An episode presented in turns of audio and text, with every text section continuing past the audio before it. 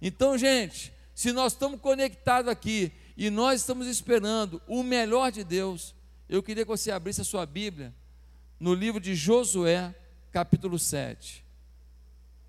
Josué, capítulo 7. Abra a sua Bíblia. Você sabe que o povo de Israel, ele recebeu uma promessa de que eles entrariam numa terra prometida, uma terra que manda leite e mel, uma terra maravilhosa. E eles receberam essa promessa e agora chegou a hora de tomar posse da promessa. E eles entram na terra prometida, eles invadem a primeira cidade, que é Jericó. E eles vão seguir para a segunda batalha para conquistar mais um pedaço da terra prometida, e é a cidade de Ai. Então, vamos ver o que acontece aqui nesse texto. Josué, capítulo 7, diz assim: O pecado de Acã e suas consequências. Mas os israelitas foram infiéis com relação às coisas consagradas. Acã, filho de Carme, filho de Zinri, filho de Zerá, da tribo de Judá, apossou-se de algumas delas e a ira do Senhor acendeu-se contra Israel.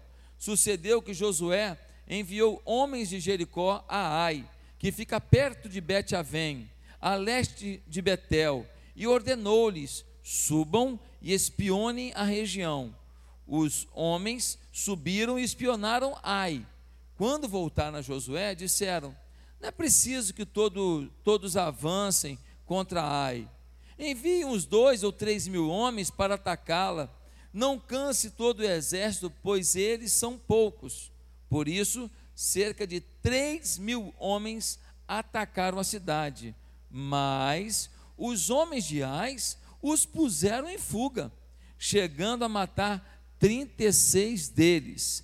Eles perseguiram os israelitas desde a porta da cidade até Sebarim e os feriram na descida, Diante disso, o povo desanimou-se completamente. Então Josué, com as autoridades de Israel, rasgou as vestes, prostrou-se rosto em terra diante da arca do Senhor, cobrindo de terra a cabeça, e ali permaneceu até a tarde.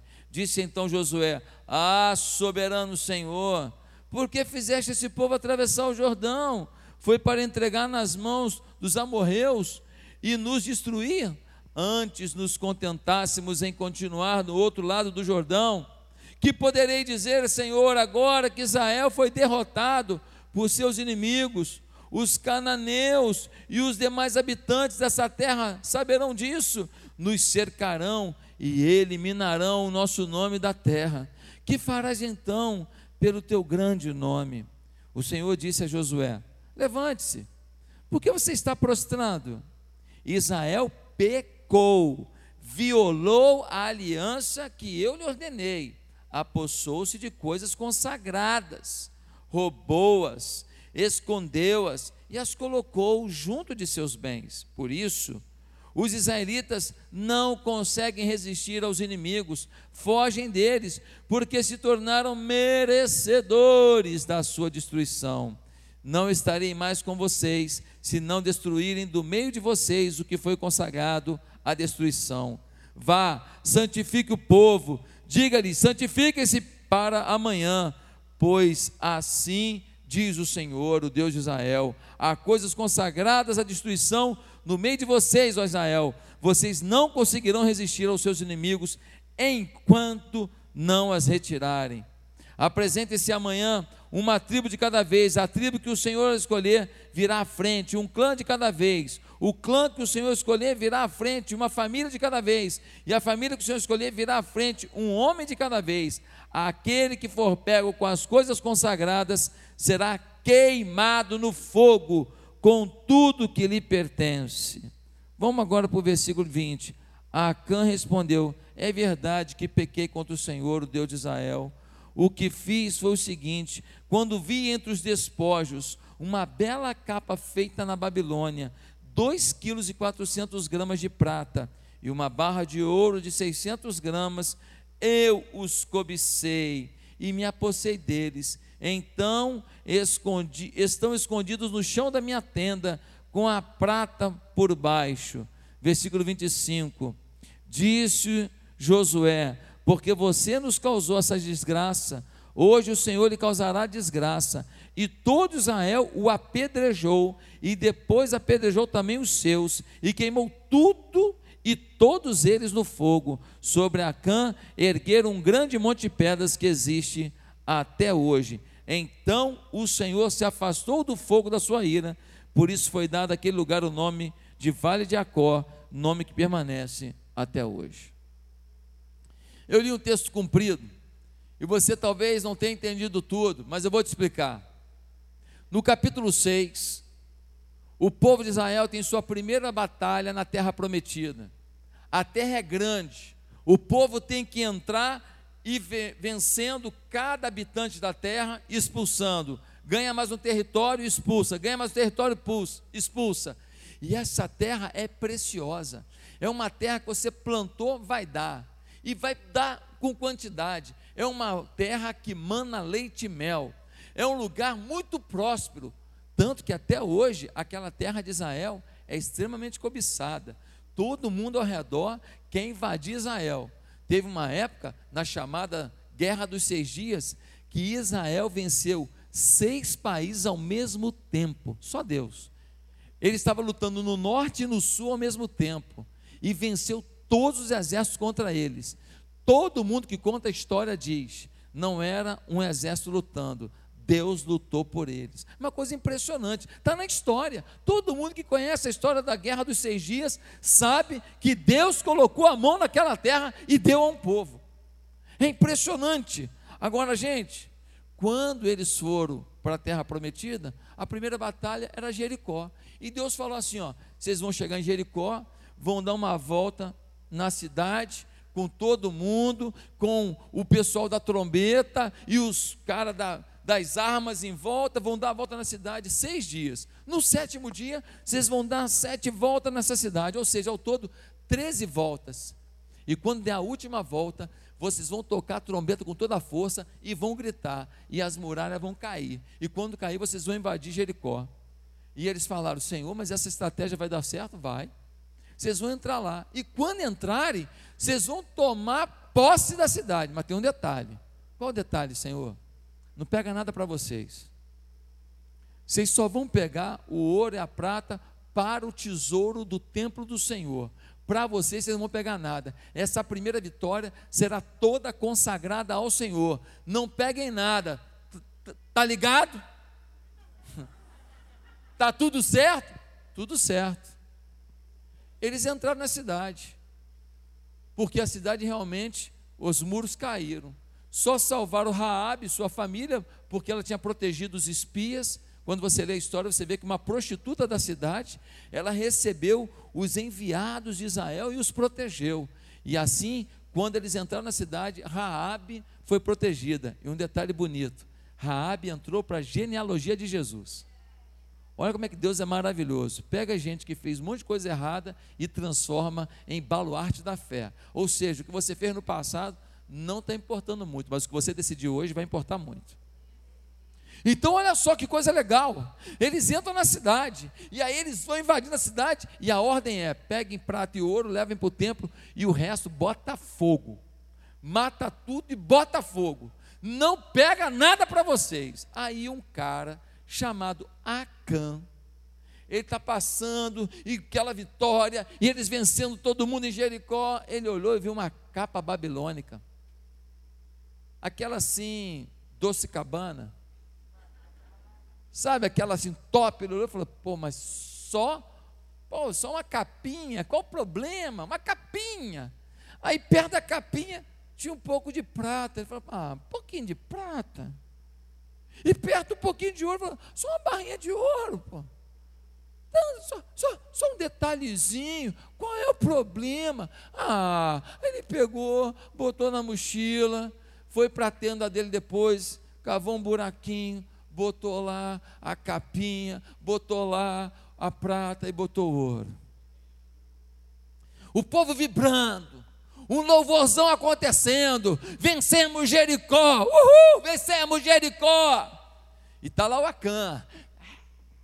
Glória a Deus, mão para cima. Aí Josué fala assim, galera, próxima cidade para invadir é Ai. Ele manda os espias, dá uma olhada lá em Ai para ver se o negócio é complicado. Os espias vão, observam Ai, quando olham para Ai, uma cidade não muito grande, não muito forte, sem muitos soldados. Então eles trazem um relatório. Josué, não precisa mandar o povo inteiro, não. Manda de dois a três mil soldados que é suficiente para a gente vencer Ai. Não precisa gastar energia de todo o exército com Ai. Ai é barbada. Josué manda 3 mil soldados. Os 3 mil vão para lá. Vamos lá, vamos acabar com a cidade de Ai. Vamos lá.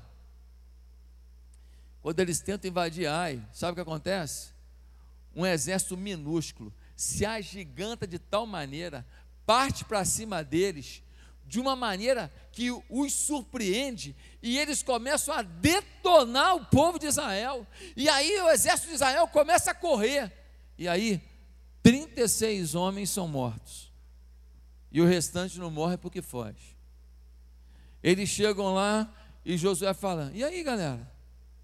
Perdemos. Cadê fulano? Morreu. E fulano? Morreu. E o meu marido? Uma mulher chega. Teu marido morreu. 36 vidas se perdem de um pai, de um irmão, de um filho, por causa daquilo. Josué bota a cara no chão e fala: Não estou entendendo nada. Qual é a de Deus? Ele me bota nesse negócio, eu substituo Moisés, ele diz que eu vou invadir a terra e eu vou conquistar a terra. Na minha segunda batalhazinha, eu já tomo uma trolhada dessa, já tomo uma burdoada dessa, eu já me arrebento desse jeito. Qual é de Deus? O que Ele está fazendo comigo? Eu não estou entendendo nada. Ele fica com a cara no pó, diz a Bíblia. Ele pega a terra, joga na cabeça. Ele rasga a roupa. Ele está inconsolável. Lá pelas tantas, ele resolve orar. Fala, Deus, o que, que houve? Deus fala, Israel pecou. Fala, mas como assim? Nós acabamos de fazer uma vitória histórica nós derrubamos uma muralha enorme.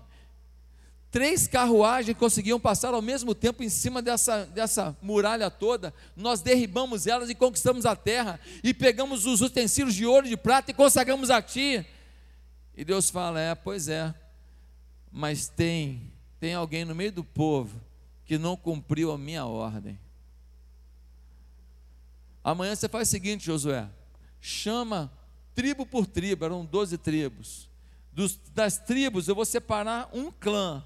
Do clã eu vou separar uma família. E da família eu vou separar um homem. Eu vou te mostrar o que aconteceu. No dia seguinte, as tribos enfileiradas, Deus aponta para uma tribo. Daquela tribo, Deus aponta para um clã. Daquele clã, Deus aponta para uma família. De uma família, Deus aponta um homem. O nome dele é Acã. Agora imagina o povo todo em volta e um homem diante de Josué. É o que o diabo quer fazer contigo, te envergonhar. Ele hoje te dá um, uma esperteza, uma vitóriazinha, mas o que ele mais quer na tua vida é te envergonhar. É o maior prazer dele, porque quando ele envergonha um servo de Deus, ele faz um monte de gente desacreditar que é possível viver em Deus. O Acã chega e José fala: Deus está falando que você fez besteira. O que, que você fez? Ele fala: Cara, eu não resisti. Eu vi uma capa da Babilônia lá, era da, da Gucci e eu, pô, fiquei maravilhado, cara. A capa daquela, falei, pô, estragar uma capa dessa? Achei que não tinha problema. Peguei só um pouquinho de prata, só um pouquinho de ouro. Quase nada, cara. Quase, ó, quase nada. Eu peguei. Josué fala: onde é que está? Está na minha tenda. Legal, manda buscar. Eles vão lá e pegam tudo. E aí a palavra de Deus é muito clara: apedrejem. Pastor, mas foi muito cruel, não? Olha só, não tenta entender por que Deus agiu assim diante de um povo no início, no início da carreira de um povo. Deus estava definindo uma linha reta de quem é e de quem não é dele. Ele é apedrejado e morto. E assim acaba a história de Acã. Meus amados irmãos, uma boa pergunta hoje é quem é Acã? Pergunta para o lado assim: quem é Acã? Eu vou te responder quem é Acã. Sabe quem é Acã? Talvez seja você. Pastor, quem é Acã? Acã são aqueles que acham que seus desejos não podem deixar de ser atendidos. Acã são aqueles que acham que seus desejos são mais fortes do que eles mesmos e que seus desejos não perderão para suas forças. Acã são os que se permitem reparar as oportunidades de pecar fica olhando para o lado, procurando uma capa, procurando alguma coisa. Se procurar a chance de pecar, vai achar. Acã são aqueles que acham que seus pecados estão escondidos e que ninguém vai saber. Acã são aqueles que acham que seus pecados não prejudicam suas vidas, não prejudicam suas igrejas, não prejudicam suas famílias. Ah, Deus entende, está tudo bem daqui a pouco. Acã são aqueles que acham que algumas regras do Senhor não, não tem tanto valor assim. Deus é legal, os tempos mudaram, é século 21, essa lei de Deus está ultrapassada. Acã são os que acham que no fim Deus não vai punir o pecado como ele prometeu. Acã são os que querem um evangelho light, suave. Um evangelho sem aliança. Um, um evangelho sem radicalismo, sem fervor, sem pancada, sem força. Interessante que para poder ser alguém na vida, ser um empreendedor, ser um conquistador, a gente escuta um coach, escuta um empreendedor, escuta um palestrante, ele falando, tem que ter garra, tem que ter foco, tem que planejar, gente, é isso mesmo, é isso mesmo, vamos lá, vamos lá, uau, uau, uau. É ou não é? Sim ou não? Aí quando chega no evangelho, uau, uau, uau. O evangelho é frouxo. O evangelho, tal, mas para viver na vida uma, uma expectativa de vitória, de grana no bolso, de conquista, tal, aí não, aí é garra, aí é determinação. Sabe quem é o Acã? São os que querem um evangelho de concessões. E você define aonde Deus tem que ceder. Meus amados, Acã caiu em tentação porque para ele as coisas desta terra foram mais atraentes do que as promessas de Deus. Deus pegou um povo que estava como escravo no Egito e disse: Ó, vou te colocar numa terra que manda leite e mel, e todo mundo vai, ser, vai ter sua terra, e todo mundo vai ter sua plantação, e todo mundo vai ter sua carne, e todo mundo vai ter su, sua paz, e todo mundo vai ter sua prosperidade. Mas Acã, ele não quer ouvir promessa, ele quer ouvir desejo. Quem está me entendendo, fala assim: Eu entendi. Balança o cara do lado e fala assim: Se tu não entendeu, eu te explico. Meus amados irmãos, se olharmos apenas para o hoje, vamos cobiçar as coisas, porque as coisas do mundo são atraentes, mas vamos desprezar as promessas. E são as promessas de Deus que vão nos garantir a felicidade. Eu te garanto que o prazer de hoje não garante a felicidade. Eu te garanto que o prazer de hoje não te leva para paz, para alegria. Eu te garanto que a promessa é que te vai levar para onde você quer chegar. Câmeras em mim, não conversa com ninguém, olha para cá. Eu ontem fui no enterro. Ontem eu fiz o enterro. E eu cheguei no enterro e começamos a cantar um hino. Um hino lá do meu passado. Lá quando eu era jovenzinho, da sua idade na igreja. Presta atenção nisso, todo mundo. Não conversa para o lado agora. Presta atenção nisso. E quando to tocaram aqueles hinos, a minha mente foi levada à minha juventude. A minha mente foi levada ao que eu vivia quando eu tinha sua idade e eu frequentava a igreja já. Porque meu pai era pastor da igreja e eu era membro da igreja. Quando começamos a cantar aqueles hinos, eu fui sendo conduzido no meu interior a uma reflexão de como que era a nossa vida naquela época. E eu fiquei pensativo e eu queria compartilhar com você o que eu vivi de ontem até hoje. Está preparado para me ouvir? Quem está preparado diz: Eu estou. Deixa eu te falar uma coisa. Eu fiquei me perguntando que evangelho que nós jovens da minha época acreditávamos e que evangelho que os jovens hoje acreditam. Pastor, na sua época não tinha gente que estava transando e frequentando a igreja? Não tinha gente que bebia alguma coisa, uma bebida alcoólica e frequentava a igreja? Não tinha alguém que falava umas mentiras e frequentava a igreja? Não tinha alguém que ia nas baladas, tal, dava umas puladas de cerca, ia numas boates, ia na igreja. Olha só, eu não vou te falar que a galera da minha época não fazia coisa errada também. Mas tinha uma grande diferença daquela galera para hoje. Quem quer saber, levanta a mão. Deixa eu te falar uma coisa. Nós tínhamos pecados mas a gente não arrumava desculpa para o nosso pecado.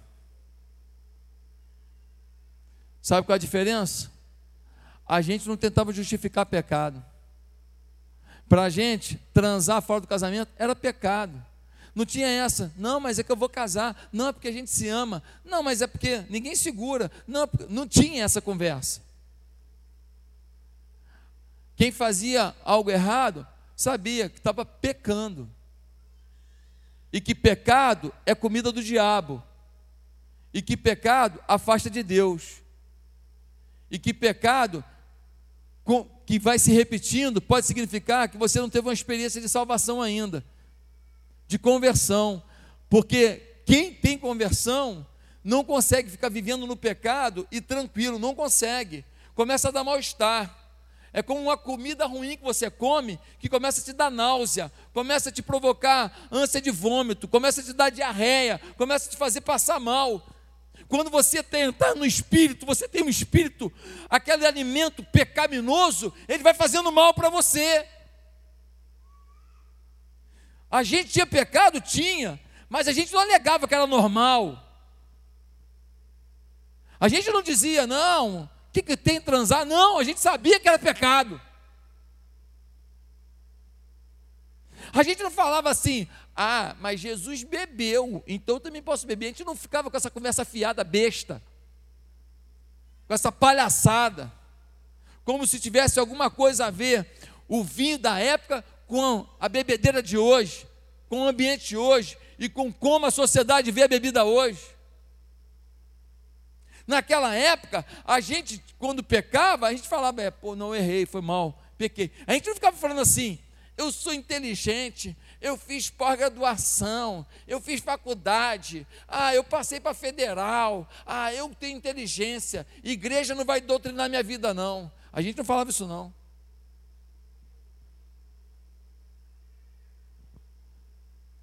Éramos uma geração que sabia que pecado tem nome. E a gente não ficava tentando dar um nomezinho mais ou menos, um nomezinho mais suave para pecado, não. Fornicação era fornicação, mentira era mentira, adultério era adultério, bebedeira era bebedeira, mau testemunho era mau testemunho.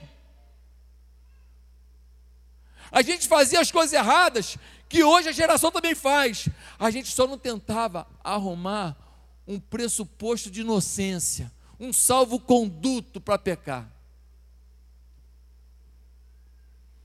Hoje, eu vejo gente que se diz vocacionada, gente que se diz chamada por Deus para a obra. Pastor, você é um pastor que nem o senhor, você é melhor que o senhor. É meu sonho que você seja melhor do que eu, muito melhor, porque você tem condição de ser muito melhor. Mas deixa eu te falar uma coisa: gente que se diz vocacionada, gente que frequenta o altar, gente que dirige célula, gente que lidera e que tem pecados de estimação na vida e acha normal. Eu me surpreendo com isso, isso não era normal. Eu me surpreendo com como que a gente está ficando insensível. Ah, mas que louvor gostoso que a gente teve agora. Nossa, eu senti o toque do Espírito. Será? A nossa mente é muito criativa.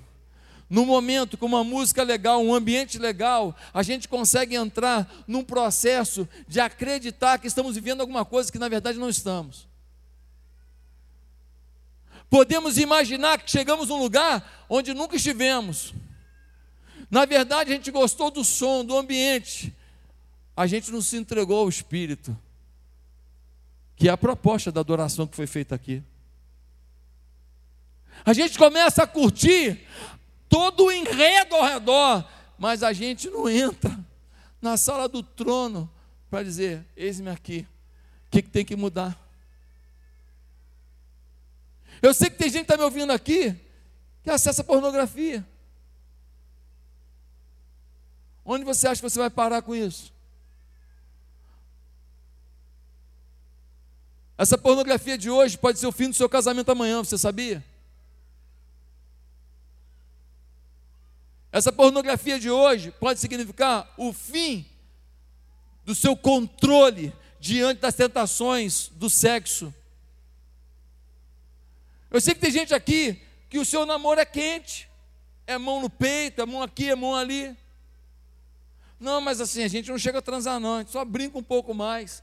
Foi o caso do Acan. Não vou pegar muita coisa, não, só uma capinha. Só uma capinha. Só uma capinha. Uma capinha. Só uma capinha. Pô, não vou levar tudo. Não vou consumar tudo. Só uma capinha. A gente ainda está achando que tem limite. Até onde a gente pode viver o pecado. Depois você quer um casamento feliz? Está começando a ficar incomodado esse, esse culto, né? O que, que a gente aprendeu nesse texto aqui? Câmeras em mim. O que, que a gente aprendeu?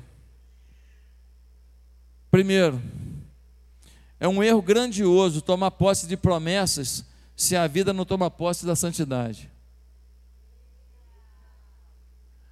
Tem um monte de pastor aí, de youtuber aí, falando um monte de coisa bonitinha para você. Você é campeão, você é vencedor, você vai longe, você é tal, tal, tal, você é the champion. Pá! Mentira!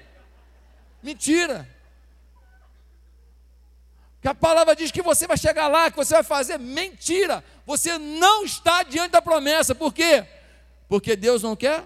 Não, Deus quer. Porque a promessa mentirosa? Não, ela é verdadeira. Qual é o problema então, pastor? O problema é que essas promessas são para gente que tem uma vida santa. Não tem nenhuma promessa na Bíblia para quem quer viver o pecado e insiste em viver o pecado. Não tem nenhuma promessa na Bíblia para alguém que deliberadamente acha que faz uma coisa legal na igreja, bota uma camisa, Bill One Conference, vem aqui, serve, anda para lá para cá, organiza tudo e acha que isso é suficiente para amenizar a necessidade que você tem de dar a Deus o maior presente que você pode dar, uma vida santa. Esse é o maior presente que você pode dar a Deus. Ah, pastor, mas eu dou meu talento, eu dou meu trabalho. Sem mim essa conferência não aconteceria. Deixa eu te falar, o teu trabalho é menos importante do que a tua santidade. A Bíblia vai dizer que Deus está pouco ligando para os altares. O que Ele quer é um coração quebrantado. Um coração que sinta. Um coração que se volte para Ele de verdade. Meus amados, o que era pecado continua sendo pecado. As universidades estão tomadas de ideologia anticristã. Anticristã. Eles são contra os valores cristãos, mas eles falam não, que nós estamos aqui para defender a sociedade do racismo. Ah, nós estamos aqui para defender a sociedade do feminicídio. Ah, nós estamos aqui para defender a sociedade disso daquilo outro. Mentira! Isso é só a isca. Isso é um discurso que eles se apropriam para, na verdade, empurrar a goela abaixo princípios de libertinagem. Ou você acha normal uma faculdade ter uma festa com todo mundo fumando maconha? Ou você acha normal numa faculdade ter o nome da festa, festa da calcinha molhada? Como me mandaram uma foto um dia desse. Acorda! Ou você acha normal uma moça que nem viu um vídeo um dia desse, a moça nua, em pleno bandejão da faculdade, pessoa comendo, e ela fazendo sua manifestação, nua, no meio de todo mundo. Que que é isso, gente? Que proposta é essa? Aonde nós estamos que não estamos percebendo que essa ideologia não tem nada a ver, nada a ver com o pobre, com o miserável, com a minoria, que nada a ver com isso. Isso aí é o, é o pretexto da verdade. Há uma ideologia anticristã, antifamília, que quer destruir teus valores, que quer fazer o teu casamento ruir que quer legalizar o teu pecado para você ficar na igreja com, a, com o pé no mundo, com a vida no mundo, e você se tornar essa coisa meio Frankenstein, uma coisa meio montada. Uma hora você é um crentaço, uma hora você é um porcaria. E você perde a sua identidade. Deus quer te restaurar, porque Deus quer te usar para grandes coisas. Deus tem uma parada linda de sucesso na tua vida. Deus quer prosperar teus caminhos. Isto é o que Deus quer. Agora, gente, não vai rolar sem santidade. Eu casei virgem aos 25 anos. Isso eu já falei aqui. O que eu nunca falei é que eu, aos 25 anos, quando eu casei, eu nunca tinha sequer me masturbado.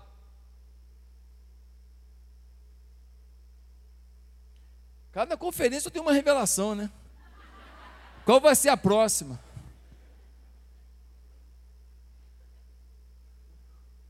Ah, meu pastor é abençoado. Não.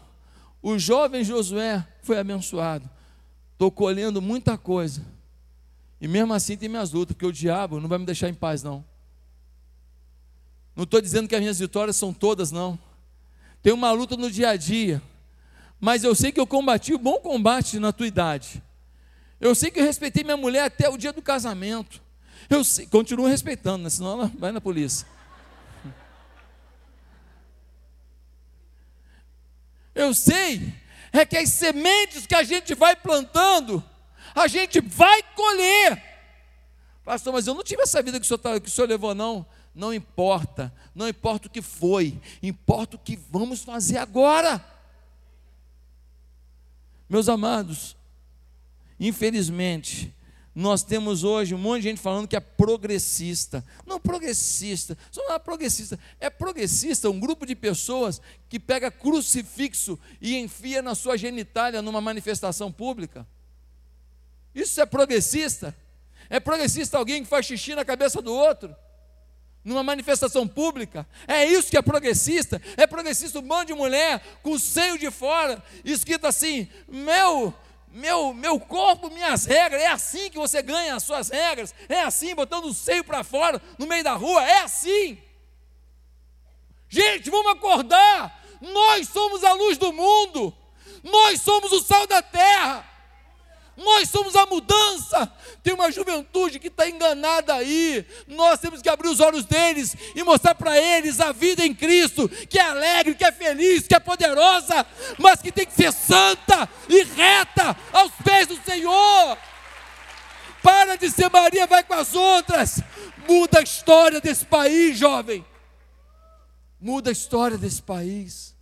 Ah, meus amados irmãos, o segundo erro Segundo erro que a gente aprende aqui nesse texto é que, obe é que obediência não pode ser restrita. Obediência não pode ser restrita. O que é isso? É você falar, não vou pecar tudo, mas vou pecar um pouquinho. Não vou fazer tudo errado, mas só um pouquinho. Não vou encher os córneos. Mas vou tomar uma cervejinha no barzinho com os amigos. Não vou sair com as prostitutas, mas só aquela namoradinha aqui. Nós vamos ter uma vida aqui sexual ativa. Não vou levantar um, uma rebeldia completa na igreja, mas vou falar mal da minha liderança aqui na beiradinha. Mas vou colocar, vou, estou doido para acabar isso aqui para falar mal do pastor, do que ele falou hoje. Porque ele não tem direito de botar o dedo na minha cara e falar o que ele falou hoje, não. Só uma, é só uma rebeldiazinha, de leve, não, não é completa, não. Não vou dividir a igreja, não. Querido, foi o que a Cacã acreditou. Não vou levar tudo, mas só uma capinha, um pedacinho de prata, um pedacinho de ouro. Pô, nada demais, né? Só um pouquinho, qual é o problema? Deus não está preocupado se é só um pouquinho ou se é muito. Deus só queria que você fosse obediente e acreditasse que Ele vai fazer o teu caminho, e acreditasse que Ele vai abrir a porta para você, e acreditasse que se você for um empresário, você vai arrebentar, que se você for um político, você vai ser um político honesto, que vai mudar essa nação. Quem sabe está diante de mim aqui um senador da República, uma senadora da República com caráter. Quem sabe está aqui diante de mim um ministro do Supremo que não seja como alguns. Quem sabe não está aqui um empresário bem-sucedido que vai liderar uma corporação com 3, 4 mil pessoas e você será um homem de Deus que vai parar o horário da sua empresa para que todos adorem ao Senhor e você vai inspirar todos os empresários do país a adorarem ao Senhor no meio do expediente. Deus pode mudar a história do país através da sua vida. Sonhe grande, mas sonhe com Deus. Terceira coisa que a gente aprende aqui é que é uma tolice achar que algum pecado está oculto. Eita bobagem, achar que pecado está oculto. Não, eu fiz, ninguém está sabendo. Ah, não, ninguém me viu.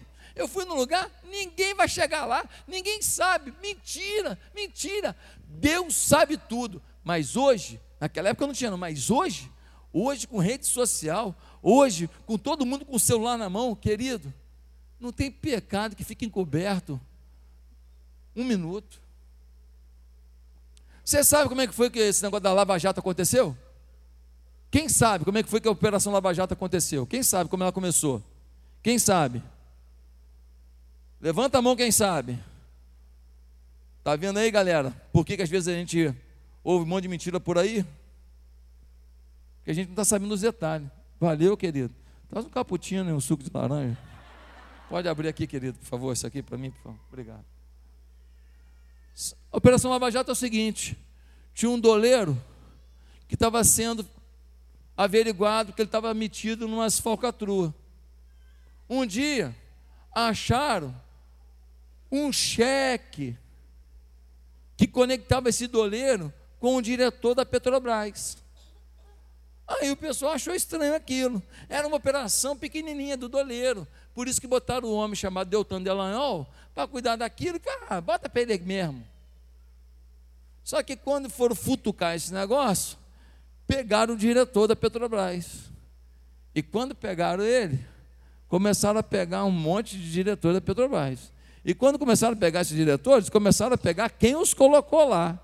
Os políticos que estavam mamando na teta junto com eles. E aí, pegaram os empreiteiros que faziam as mamatas junto com eles para poder ganhar mais dinheiro, pagar os diretores da Petrobras e pagar também os políticos corruptos. E foi assim que se desvendou um, um, um terço do Congresso Nacional envolvido na corrupção. Como é que começou? Com um cheque. Meu amado, fica nada encoberto. Fica nada encoberto. É um detalhe. Não tem pecado perfeito, amigo. Até porque a essência do pecado, ela não é perfeição. A essência do pecado é erro é falha. Você peca e você acha que você vai ficar coberto, ninguém vai saber. Meu pai não vai saber, minha mãe não vai saber, minha igreja não vai saber, meu pastor não vai saber, mas Deus sabe. E o diabo muitas vezes sabe. E porque o diabo sabe, ele vai fazer de tudo para te colocar na vitrine, para ele desgastar você, humilhar você, para ele romper em você os seus elos com a igreja, com Deus, com a sua família. E assim você fica mais fácil de ser manipulado, de ser levado para onde o diabo quer que você vá. Porque se você perde as suas conexões com a família e com a igreja, ah, meu querido, você é presa fácil.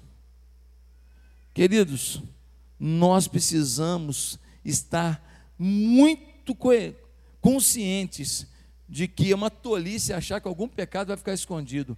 Pecado é questão de tempo ser revelado. Mas tem mais um detalhe aqui muito importante. A gente aprende nesse texto que é muito perigoso não atentar para o risco que nossos pecados atraem sobre nós e os que amamos. Ah, eu pequei. Ah, ficou por isso mesmo. Não fica, não. O Acã pecou. O que aconteceu? 36 homens morreram por causa dele. O povo de Israel ficou triste, entrou em depressão.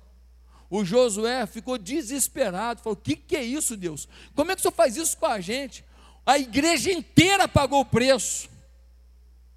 E no final, quando ele foi descoberto, morreu ele e toda a sua família. Ei, deixa eu te falar uma coisa: pecado é que nem CPI no Congresso. Todo mundo sabe como começa, ninguém sabe como acaba.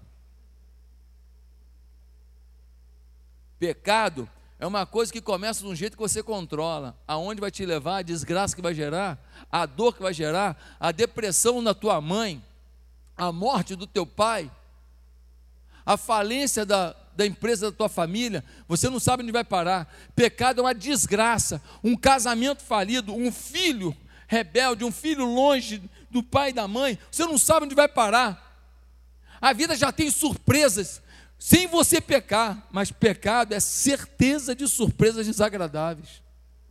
Pecado é semente, e a semente do mal, gente. A gente pode vencer o pecado, quem acredita que nós podemos vencer? Amém? Nós podemos vencer.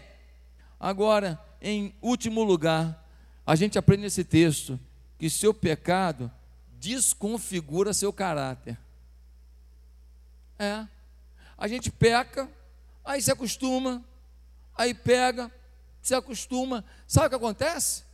Aquilo que era pecado para de ser para você. Aquilo que incomodava para de incomodar. A gente vai ficando cauterizado. Olha o Acã, acabou de sair da vitória em Jericó, cometeu um crime contra Deus, pegou o que Deus proibiu que fosse pego, e na hora do culto estava lá adorando a Deus com a mão para cima, igual todo mundo. Estava lá felizão, glória a Deus, vencemos a batalha. Uhul! Deus é bom. Uh! Fala, Cã. Uh! Uh! Beleza. Tamo junto. Deus é demais. O Acão curtindo aquela sintonia da alegria, mas estava em pecado.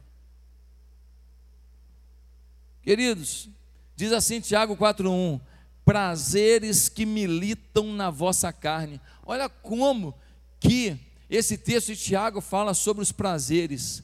Fala deles como um exército contra você. Prazeres que militam contra a vossa carne. Irmão, negócio de briga com pecado é briga séria. É briga para gente grande. Se eu baixar a guarda, eu vou tomar uma burdoada. Não tem como vencer pecado se você não estiver ativo, com a mão para cima, disposto a guerrear. Agora olha só o que diz 1 Pedro 2,11: paixões carnais que fazem guerra contra a alma. Meu Deus, paixões carnais que fazem guerra, guerra. As suas paixões carnais guerreiam contra a tua alma, querem destruir a tua vida espiritual. Agora, olha Hebreus 2, 12, 17. Diz que podemos ficar tão cauterizados no pecado a ponto de não conseguirmos voltar arrependidos para Deus. Isso é muito sério. Hebreus está dizendo: olha, você fica tão cauterizado com o pecado que você não se arrepende mais. E porque não se arrepende, você não volta para Deus. Meus amados irmãos, meus queridos jovens, como devemos lidar com os pecados escondidos na nossa vida? Eu quero terminar. Tem alguém para tocar um teclado aqui para terminar? Como que a gente vai lidar com o pecado? Tem pecado aí? Tem alguma coisa que você precisa tratar? Tem alguma coisa que você tenta esconder? Tem alguma coisa que tem que sair da sua vida? Como que nós devemos lidar com esses pecados que tem que sair da nossa vida hoje? Amém? Agora. Porque o Senhor quer nos levar para uma nova dimensão, uma nova proposta, um novo projeto. Como que nós vamos lidar com esses pecados? Primeiro, pare de se enganar pensando que seu pecado oculto não tem consequência. Se conscientize, ó, esses pecados aqui a conta vai chegar, eu tenho que parar com esse negócio. Segundo, se arrependa de verdade por algo maior. Se arrependa do pecado, que é um prazer tão momentâneo, por um sonho com Deus. Se arrependa do pecado, que é uma coisa tão transitória, tão pequena, por uma vida liberta e linda com Deus. Talvez você tenha estudado escola pública, eu também. Talvez você não tenha tido condição de ter um tênis muito caro, eu também não tive não. Talvez você só anda de BRT, porque teu pai nem tem carro. Durante boa parte da minha infância, meu pai também não tinha não. Talvez você tenha que estudar numa escola depois particular, porque te deram bolsa, porque dinheiro tua família não tinha. Foi meu caso. Talvez você tenha que desde pequenininho pegar um ônibus sozinho nessa cidade violenta para ir estudar não sei aonde, porque tua mãe não tinha dinheiro para ir junto contigo até lá. Ah, eu sei que é isso. Eu morava em Marechal, estudava em Campinho, eu ia sozinho de ônibus com 10 anos de idade tinha dinheiro para minha mãe junto, não.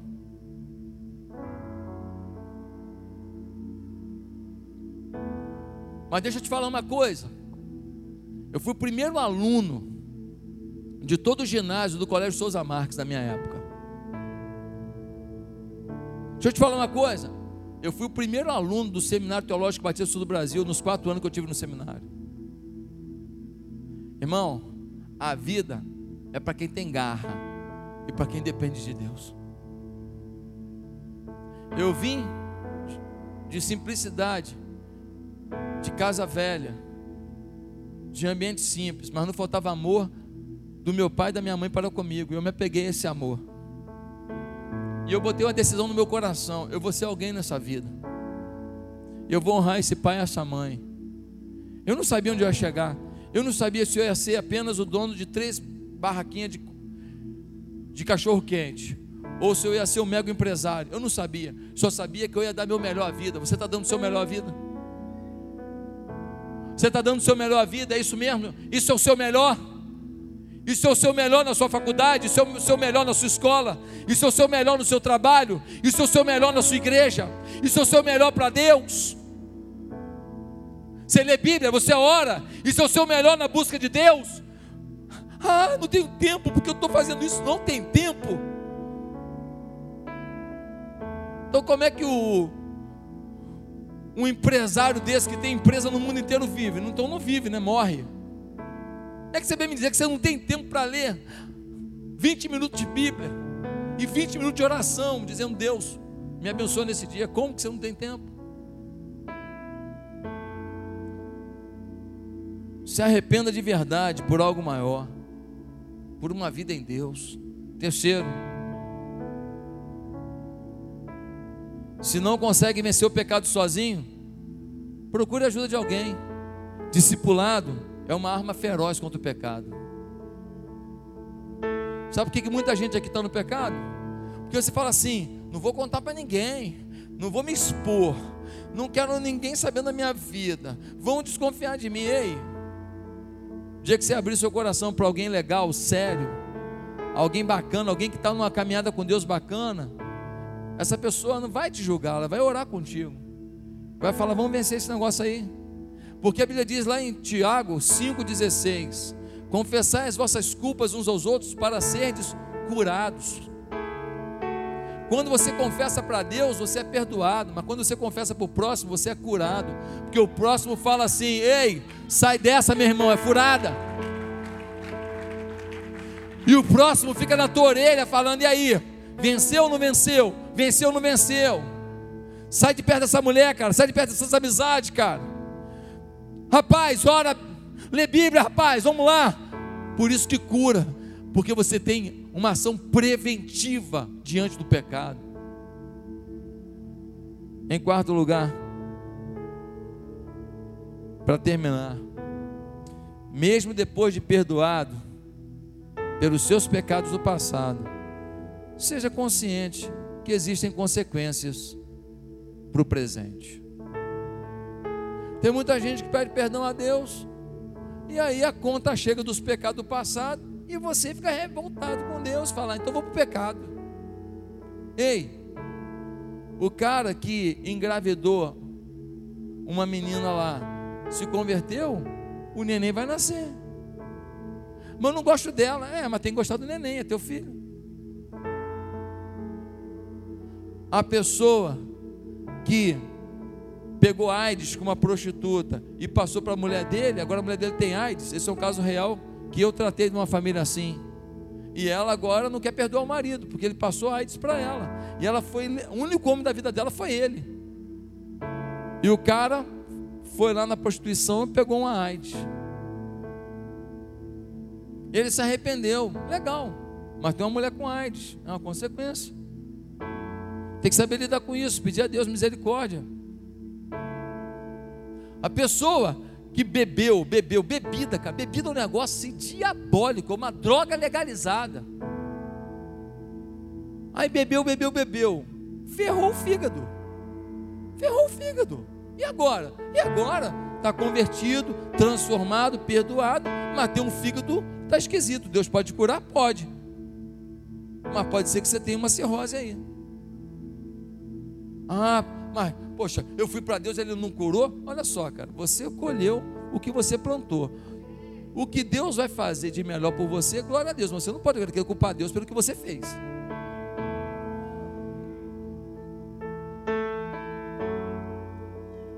Um amigo meu,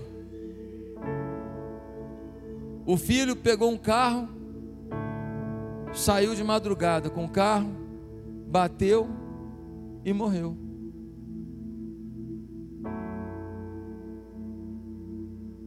E o meu amigo agora se sente triste, porque ele deu um carro veloz para um garoto totalmente iludido com a vida, achando que a vida é curtição só, e a vida é responsabilidade também. E agora aquele homem rico não tem um filho que ele tanto ama. Por quê? Porque o moleque bebeu e foi dirigir e bateu num poste e morreu. Querido, olha só, não espere uma tragédia chegar para acordar, não. Eu não quero que o final dessa mensagem seja triste. Eu quero que seja ativo, para cima.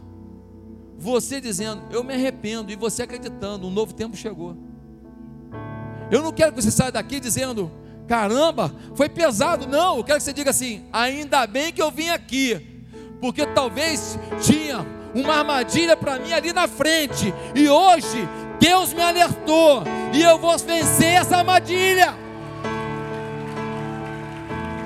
Tinha uma furada. Há um tempo atrás, um jovem tendo vida sexual com uma moça. Falei para ele, cara, você gosta dela não?